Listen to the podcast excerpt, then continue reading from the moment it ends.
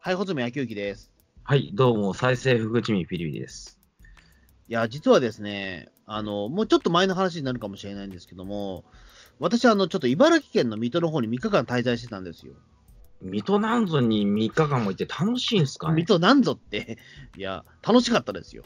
あの、まあ、これだから、あの、ね、僕がもう一つやってる、ポッドキャストの伊藤ほずみのプリクリスタルトークでも話したんですけども、あの、僕11、ねえピータン通信じゃないんだよ、そこあでこれク茨リスタ城ルトなの。ークって言って、いや、クリスタルトークね、ごめんなさい。ビータン通信で言っちゃった、今。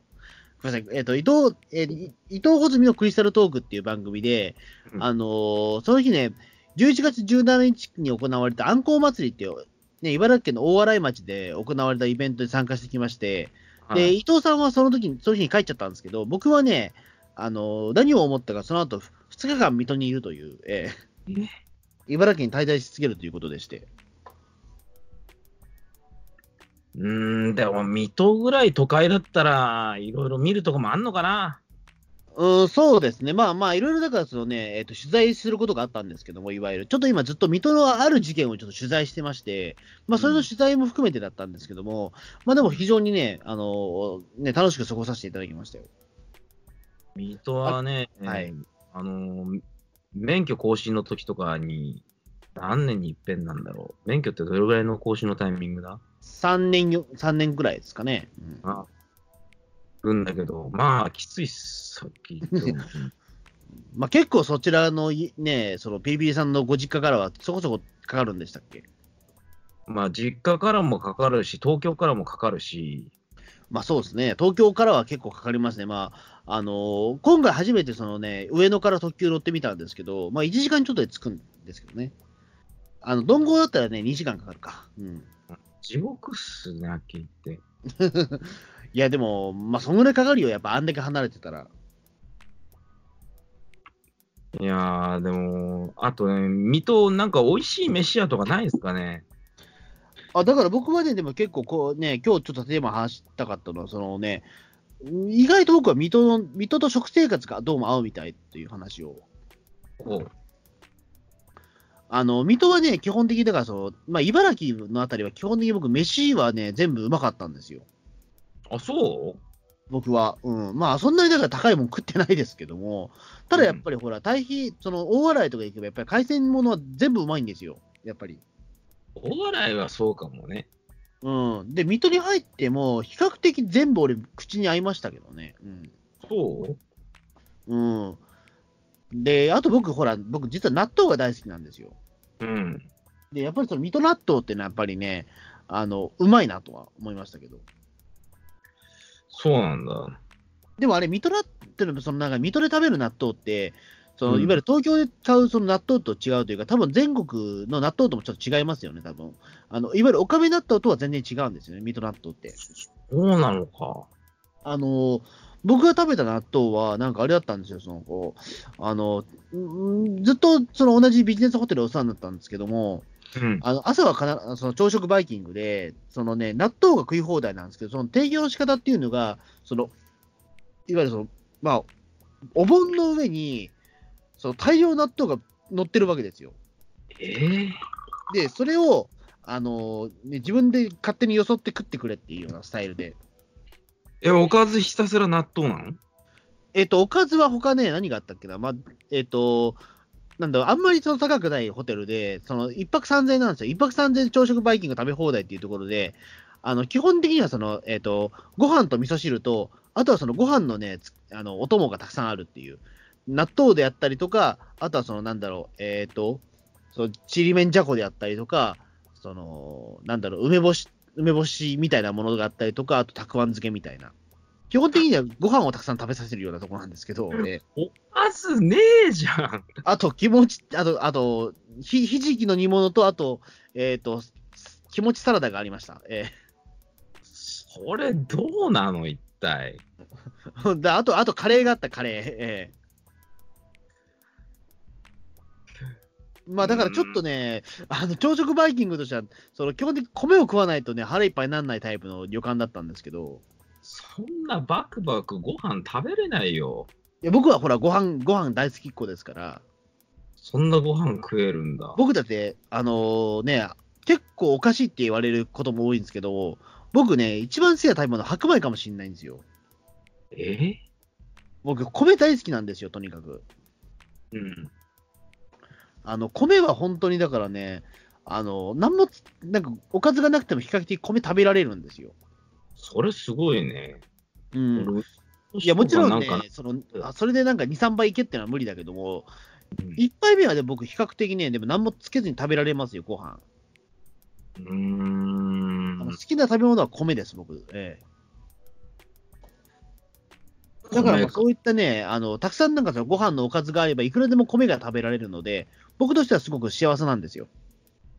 うーん。糖質ダイエットとか、そんな言葉とはもうまるで縁のね、遠い食生活です、いね。や、そうですね、だからね、その糖質ダイエットとか、ちょっと僕、できなそうなんですよね。マジで米食べたいから、やっぱり。ええ米、お米が本当に大好きなんで。そんな食生活してて太りませんかあだから、本当にお米しか食ってないからかもしれないです、マジで。ええ太るでしょ、それ。でも、意外と太ってないですね。うんそううん、意外とそこまでなんかね、なんだろう、まあ、なんだ、岡田敏夫さんみたいな太り方してないじゃないですか、一時期の。 岡田敏夫さんは、 もうなんてか絵に描いたような普通のデブだったからな。そう、でもあそこまでは僕太ってないじゃないですか。あれはどういう食生活をしてたらあそこまで太るんですかね。いや、どうなんですか。でもまあ、その後、まあ、ね、お痩せになりましたけど、えでも、すぐリバウンドしちゃいましたけどね。えまあそうですね、あれはちょっとショックでしたね。 ええまあそうですね、まあ、で、まあ、やっぱりその、やっぱり水戸ということで納豆がそのね、山盛りで出てくるわけですよ。まあ、そのなんか、お盆、お盆の上にそのね、大量の納豆がドーンとあるわけですよ。うーん。で、そ僕こははやっ朝ぱかりら、なんえ観光客アピールかな。あの、僕は茨城出身ではありますけれども、特に茨城だからね、納豆がとか、そんな、あの、エリアではないんですよ、茨城って基本的に。らしいですね、なんかよくそれは聞くんですよ。え普通にね、あの納豆を買うにしても、普通におかめ納豆のスーパーとかでどこでも、東京でも全然売ってるような、うん、おかめ納豆ただたまに食うぐらいの感じ。全然茨城のソウルフード、納豆じゃないですね。えじゃないんですかね。でもなんかね、茨城、その水戸、その場所で食った納豆があれだったから、なんかちょっとやっぱ普通の納豆とはちゃうんですよね、やっぱ水戸納豆というか。うん比較やっぱだからそこは、多分まあ観光客用みたいなところあるんでしょうけども、若干小粒なんですよね、すごいね。うん、え、おかめ納豆のあの、いわゆるちっちゃいさ、あの丸型のパックに入っているような納豆よりも、あれよりもさらに小粒だった。小粒のやつ。ええあれよりも小粒なんだ。そう。で、僕は実はあれなんですよ、納豆はちょっと実は、あのーそのこ、おかみ納豆よりも、俺、大粒派なんですよ、実は言うと。うーん、あの僕って実は大つ大粒派というか、そのあの豆の味がしっかりついてる実は納豆が好きなんですけど、うん、うん。あのこれ結構好み分かれると思うんですけども、PB さんどっちですか大粒派ですか小僕粒派ですかですね。え小粒派です。あ、小粒派ですかあの、ずっとオカメ納豆ばっかり食ってきたんで、ええあれ基本的に小粒じゃないですか。小粒ですね。あの、うんごく小粒って書いてますよね。うん。極みでも小粒僕はい。の極み、極みでいいのかなあれ極み小粒なんですかね。わかんなつい。まりあれ以上小さい小粒はねえぞっていう意味の小粒なんですかね、あれ。うーん。でも、すごいとても、なんていうか食べやすいですね。あれぐらいの方が。うーん、僕はもう大粒なんですよね、完全に。うーん。じゃあ、スーパーとかでも、納豆買うときは大粒っていうのを選んであ買そううか。だからねあ、納豆買うスーパー決まってます。うーん。うん。あのーね、あの近くにあるドン・キホーテにあるその大粒納豆がいいんで、 わざわざその、ね、スーパーじゃなくてドン・キホーテで買ったりとかするんですけど、ドン・キホーテで納豆買う。えーわざわざその、ね、納豆買いにドン・キホーテ行きますからね、私。え えうんもうつけにドン・キホーテあるっていいよな。ええ納豆買いにドン・キホーテ行く人なんてあんまいないと思うんだけど、でも俺はそうなんですよ。ええうん。うんいや店員さんも二度見されますもん。え、納豆しか買わないんだみたいなね。 納豆しか買わない。ええドンキ行って。え、何そんななんか、いろいろ安いもんたくさんあるのに、なんで納豆しかこの人買わねえんだろうみたいな。ええあとね、おかめ納豆のいいとこはね、醤油がうまいんですよ。あ、タレ、あれ、たたあのタレがね。えタレっていうのが普通醤油っすよ。ええだって、おかみ納豆ついてないタレでしょ、だって。タレなのあれ、醤油じゃな醤いん油じゃないでしょ。だから、あの、ちょっと旨味が入ってるやつ。旨味調理棒が入ってるんでしょ、あれ。うん。タレっていうのかね。あれ、タレですよ。タレなんだ。あの、醤油、だから醤油って例えばほら、醤油とタレで全然違うじゃないですか。うーん、あれをタレって言うんだ。醤油じゃねえんだ、あれ。う醤油じゃないよ、あれ。ちゃんと味付いてるもんだって。ーん。あ の、だから醤油で、あの、納豆を食べたことは、だからその、えっ、と、いわゆるその、納豆のパックについている、その、醤油じゃなくて、あの、自宅にある醤油で納豆を食ったことあるあるでしょ。あそれ美味しくないんだよね。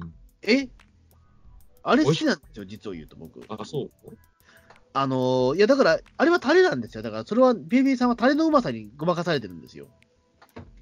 え、ごまかされてるごまかされてるというか、本当の納豆は、あの、やっぱ醤油なんですよ。うーん、なんかそれだと普今通の、醤油をカーッ、ジャーッとかけてっていう。ええうん。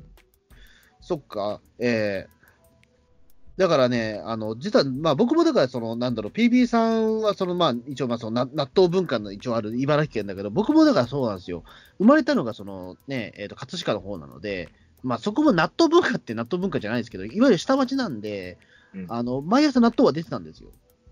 うん。でね、あのーまあ、さっきその、なんだろう、そのボボール出たっていうのちょっと、PB さん上っつったけど、でも、うちももともとそうだったんですよ。あの結構、ボールで納豆出てたんですよ。ボールで納豆。いわゆるそのなんかおかずの一つとして、そのたいな納豆がそのね、えっ、と、でかいお皿の上にあって、それでみんなで分けて食べるっていう。そんな食い方俺したことねえな。で、みんな醤油かけて食べるんですよ。うー普通の醤ん油。。え、でも納豆買ってきたら醤油普通ついてくると思うんだけど。いや、ついてくるんだけども、ただやっぱりそのね、あのうちのおじいちゃん結構醤油こだわり派だったから、あのじゃあその納豆こだわり派だったんで、うんあのわらわら納豆買ってましたからね。うん。どうしているんだっていう。ええいわゆるだからその昔のその下町みたいな感じのね、みたいな感じで、アサリとその納豆売りっているじゃないですか、その、え知らん。えええあアサの、リそう、ああいうところから買ってきたみたいで、うん、比較的、そのなんかパックでの納豆ではあんま食わなかったかな。うん。へえ。うんまあそんまあ、そんな感じでも、久々にだからその、ねなんかえっとおさお皿の上、大量に納豆ってなんか懐かしいなと思ってね、納豆ばっかり食ってましたね、 水戸にいるとき。よく飽きないね。納豆飽きないね。うん、でもね、俺、一つ思ったんですよ。なんかこの納豆って、俺ご飯に合うかどうかがちょっと分かんなくなってきたなと思って。どういうことほら、納豆といえばご飯じゃないですか。うん。で、ごで言ってしまうと、今、あのーそのなんだろう、えっとおかめ納豆もそうだけども、あのタレっていうのは、ついてるタレっていうのは、おそらくご飯に合うために作られたタレだと思うんですよ。うん、まあ、そうなんじゃないそう、あの言ってしまうと、おかめ納豆を食べるときに、そのタレまで全部、タレとそのからし入れて食べると、絶対ご飯が食べたくなると思うんですよ。うん。でも、その、そのホテルで食った納豆っていうのは、その醤油オンリーなんですよ、基本的には。うーん、きついな。でもそれは僕は結構好きなんですよ。懐かしい味で。でも、お不な思議とその時は、ご飯には行かなかったんだよなと思って。納豆だけひたすらバクバク食べたのそええう。うん、これがでも一番美味しい食べ方じゃないかって途中で気づいて、ま3あ日間いたんですけど、ええあの2日目からずっとその食べ方してましたね。僕もまあ3日間も納豆だけで飽きないもんだな。うん。で、最終日、ついに最終日に、一番おうまい食べ方を俺、編み出したんですよ、自分で。ああ。あのー具なし味噌汁に納豆をかけるんですよ。具なし味噌汁あの、味噌汁が一応あるんですけど、具があんま入ってないんですよ。クソっすね。うん、結構、まあ、まあ、3000円でね、朝食付きのホテルなんで、それぐらいのことはちょっとまあ、ね、 ある程度それは、まあ、許容範囲かなと思うんですけども、もうちょっとさ、であの、鮭、なんか鮭焼きとかなんか普通のおかずはないんすかいや、だからその、ちりめんじゃこですよ。やだないや、僕はそれで十分なんですよ。ええ朝は別に。ええぁ。各旅に行ったのに僕は十分なんですよ。ええうん。まあ、言ってしまうと別に朝食バイキングで腹満たそうという気持ちはないんですもん、さらさらね。ええ でもなんかその納豆に関してはやっぱりちょっと僕好きだから、ね、やっぱたくさん食べておきたいんですよ。うん、で、僕最終的に編み出したのは納豆汁なんですよ、結局。納豆汁。はい。あの、その味噌汁の中に、そのね、納豆を入れて食べるっていうね、これが実は一応うまかったね。うーん、そうなんだ。ちょっと今度試してみようかな。納豆、だだからそのね、あのー俺、納豆汁はまだちょっと試したことがないんだけども、でも味噌汁とこの納豆って、まあ、一応豆同士だからね、合うんですよ。うーん。うん、で、これをちょうどそのなんか、み水戸納豆でいいのかな、あれはなんかその、えらい小粒の納豆と、その味噌汁のね、そのコクがちょうど合わさって、あ、これはうまいわっていうことでね、味噌汁ばっか飲んでましたわ、ね、最終的には。えー納豆をジャバジャバ、あの、カシャカシャ、あの、かき混ぜて、はい。で、それをジャバジャバ納豆に、なんとなんとか納豆を味噌汁に入れて、かっこむ。まあ、イメージ的にはあれですね、だからその味噌汁と納豆を別々に持ってきてうん、あのーその納豆をその味噌汁の中に入れて、かき混ぜて食べるっていう、うまいのかなちょっと今度やってみるわ。うん、美味しいです。うん、あのーそうですね、まあ、なんかおかずがないときの、その味噌汁の具がないときは納豆っていうのはちょっとありかなと思いました。えまあ、具がない味噌汁ってのがそもそもレアっすよね。えええでも納豆汁ってでもね、調べてみたらいろいろレシピもあるので、やっぱりあれは食い方間違ってなかったんだろうなっていう。ええうーん。今そのグ、ね、グーグル、そのグーグルで調べてみたら、納豆汁って俳句における冬の季語らしいですね。ええ へえ。あ納豆汁っていう料理が本当にあるんだね。あるんですよね。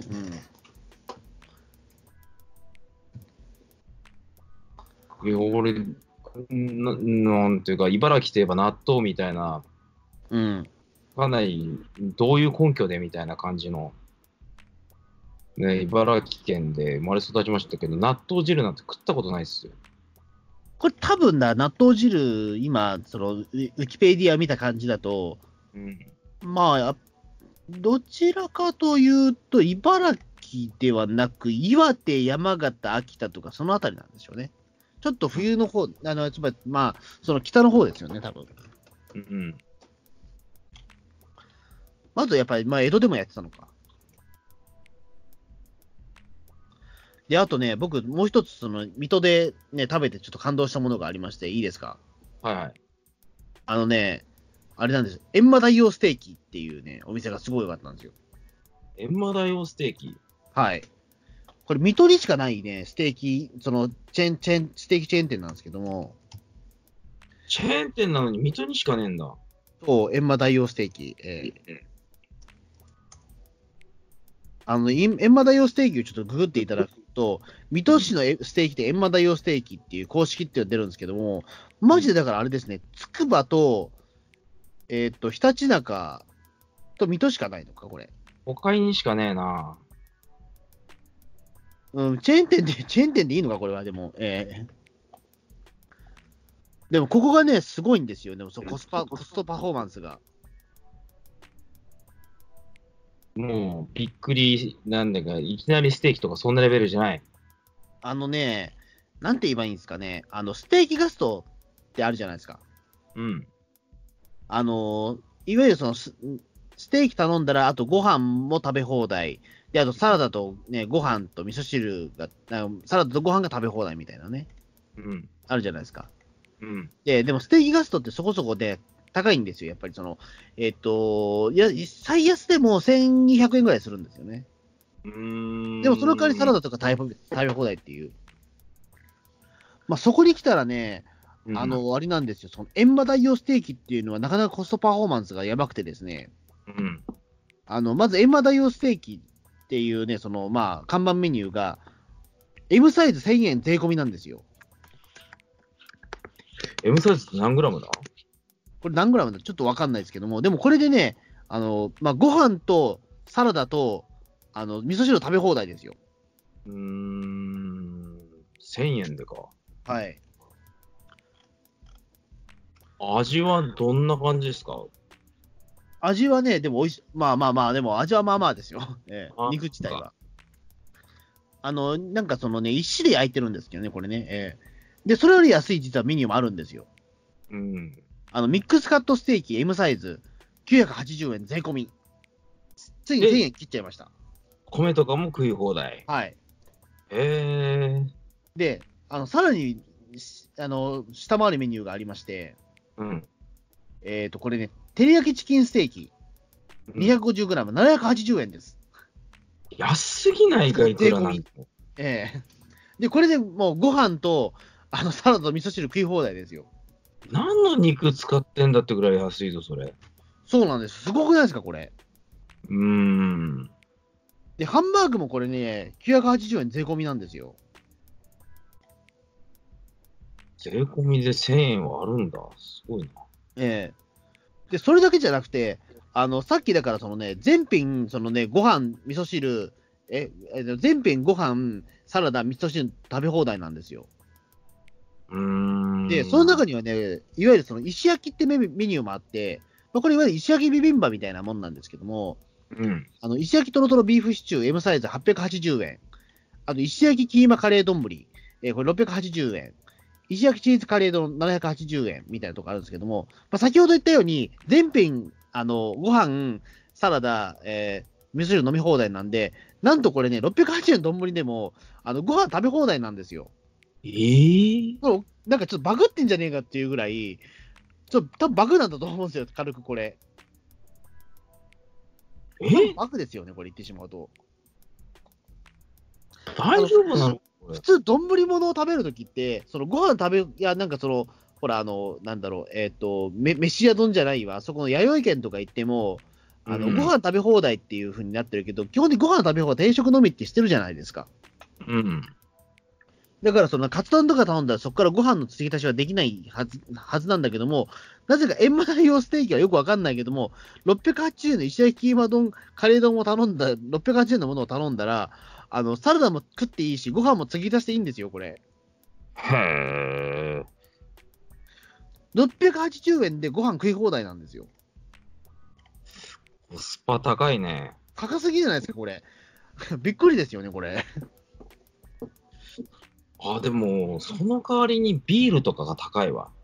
あそうですか。今、今見ました、ビール。えーそのエマ大王ステーキのサイト。えーうんこれ多分これバグですよねあとえーさ、スマホからだと見れねえんだけど、よく穂積さん手先で見つけたね。え、これ、エマ大王ステーキですかマダイオステーキのページをスマホで見ようとすると、画面一色が真っ赤になって何も出ないんですよ。ああ、そういうことですか。 まあ、まだちょっと水戸市内に3軒しかないお店らしいので。えーまあでもそうですね。確かに、ままあ、どどの駅メニューは高いけど、まあでも多分ここはもう完全にもうそのね、えっ、と、まあ食べることにも専念するしかないですよね。これ駅から近いんですかえっと、言うほど近くないっす。近くないですよね。ええあの、駅から歩いて15分ぐらいかかるかな。ええ嬉しいね。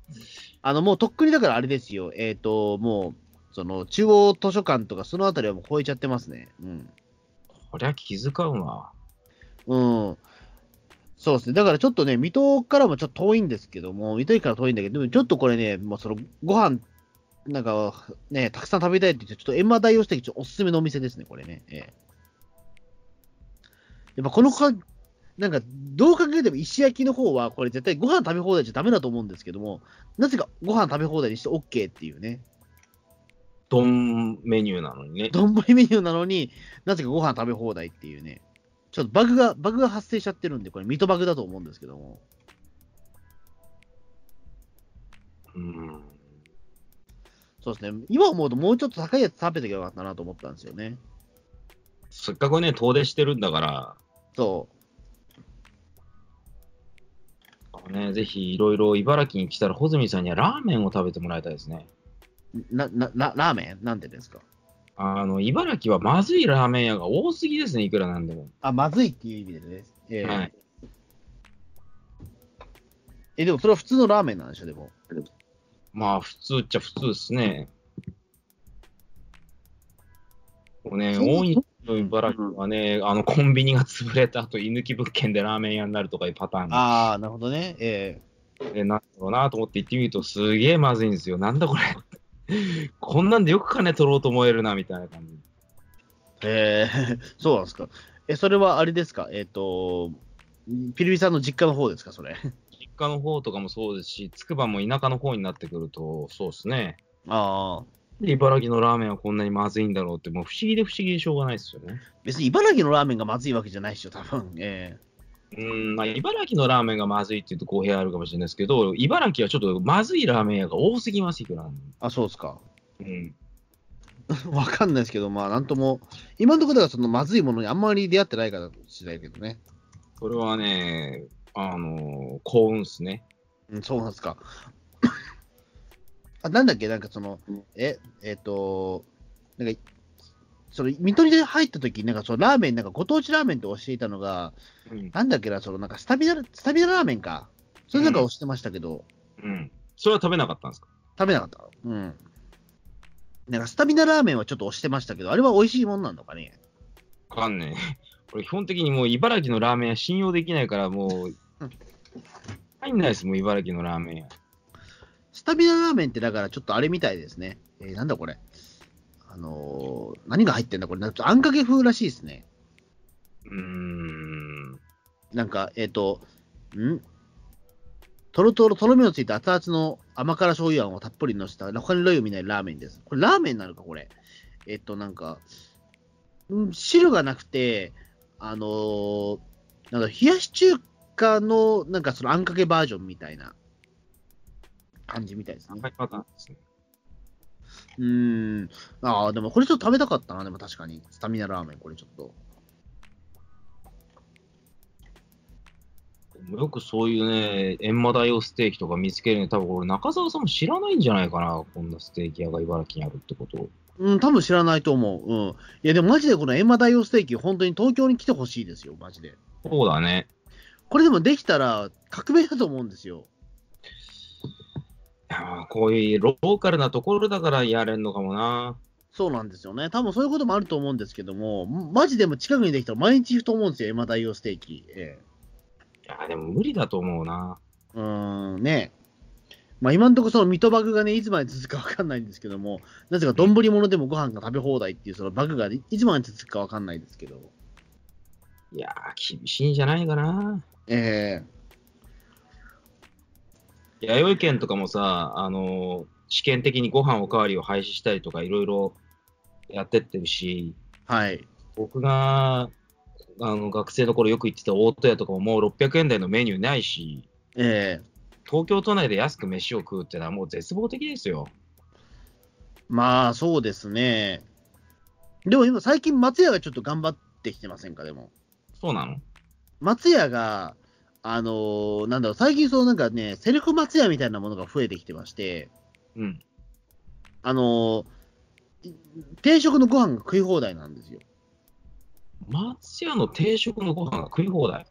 そう。あのー近くのお店近くの松屋がそれになったんですけども、うんあのーなんていうか、あれなんです。あのーほら、松屋といったら、えっ、と、その丸状のなんかテーブルののところに、まあそのなんか、えっ、と、店員さんが、まあその、ね、えっ、と、食券を渡してご飯を持ってきてるわけじゃないですか。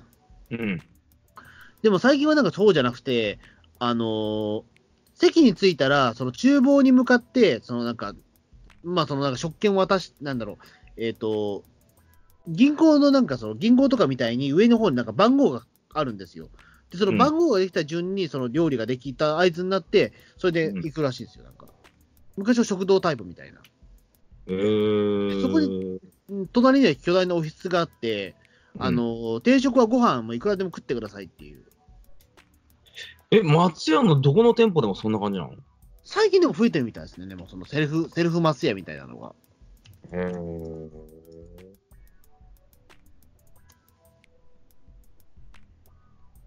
その地元でもあんのかなうーん、そうですね、セルフサービス松屋ってなってますね。ええこれ実験的にいろいろなお店があるみたいなんです。い今、実験的にいろんなところが今できてるみたいなんですけども、うん。